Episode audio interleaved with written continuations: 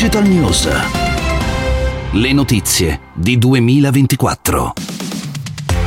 Bentornati, una nuova puntata di Digital News. Oggi iniziamo con la guida autonoma, ma non di automobili, quelle dei camion. Waymo Via, la divisione di guida autonoma di Google, ha lanciato una collaborazione con Uber Freight, la divisione di trasporto e logistica di Uber, per fare test con mezzi pesanti a guida autonoma per il trasporto appunto di merci. Il network di Uber riunisce 130.000 imprese di trasporto, prevalentemente negli Stati Uniti.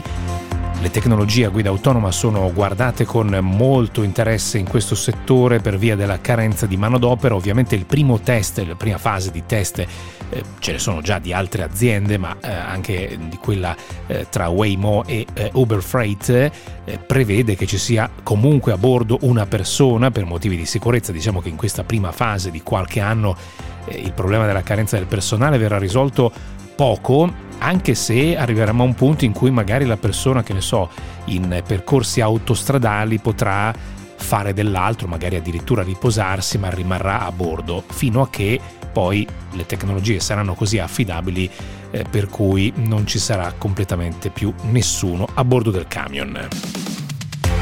Siete all'ascolto di Digital News, il podcast quotidiano dal lunedì al venerdì, uno dei podcast originali di Radio 24 dedicato a innovazione e tecnologia.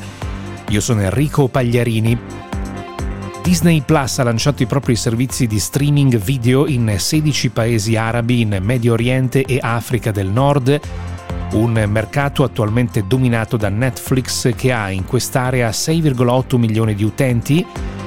Il secondo player è una società di Abu Dhabi, Starts Play, che ha 2 milioni di utenti, Amazon ne ha invece 1,4 milioni.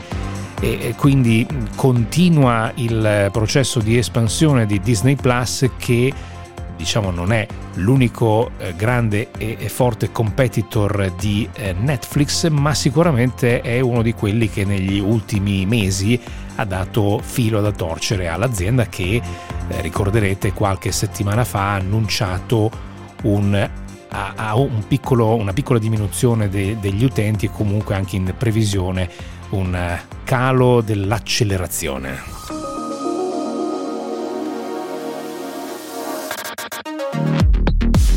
Parliamo di due start-up europee, l'olandese Backbase, una start-up che ha già 10 anni di vita, ha raccolto 120 milioni di euro da venture capital Backbase fornisce alle banche, alle banche tradizionali, tecnologia per meglio utilizzare i dati che hanno a disposizione per creare prodotti migliori e personalizzati per i propri clienti.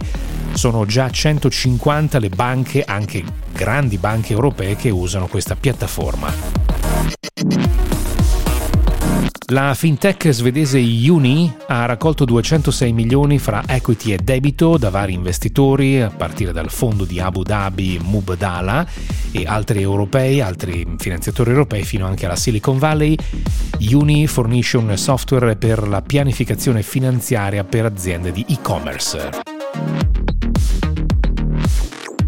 Team e la controllata Sparkle saranno i fornitori di connettività del gruppo Benetton per circa 300 uffici negozi e anche siti produttivi in Europa, Africa e Asia. Chiudiamo con una segnalazione di una piccola startup ehm, di Bari nata nel 2014, Marshmallow Games. Distribuisce applicazioni educative per bambini, ha annunciato un round di investimento da 2 milioni di euro guidato da CDP Venture Capital. Sono così 3,5 milioni raccolti dalla società. Marshmallow Games ha lanciato finora una ventina di applicazioni che hanno superato i 2 milioni di download. I mercati principali per la società sono gli Stati Uniti e la Cina. Era l'ultima notizia di Digital News, torniamo domani.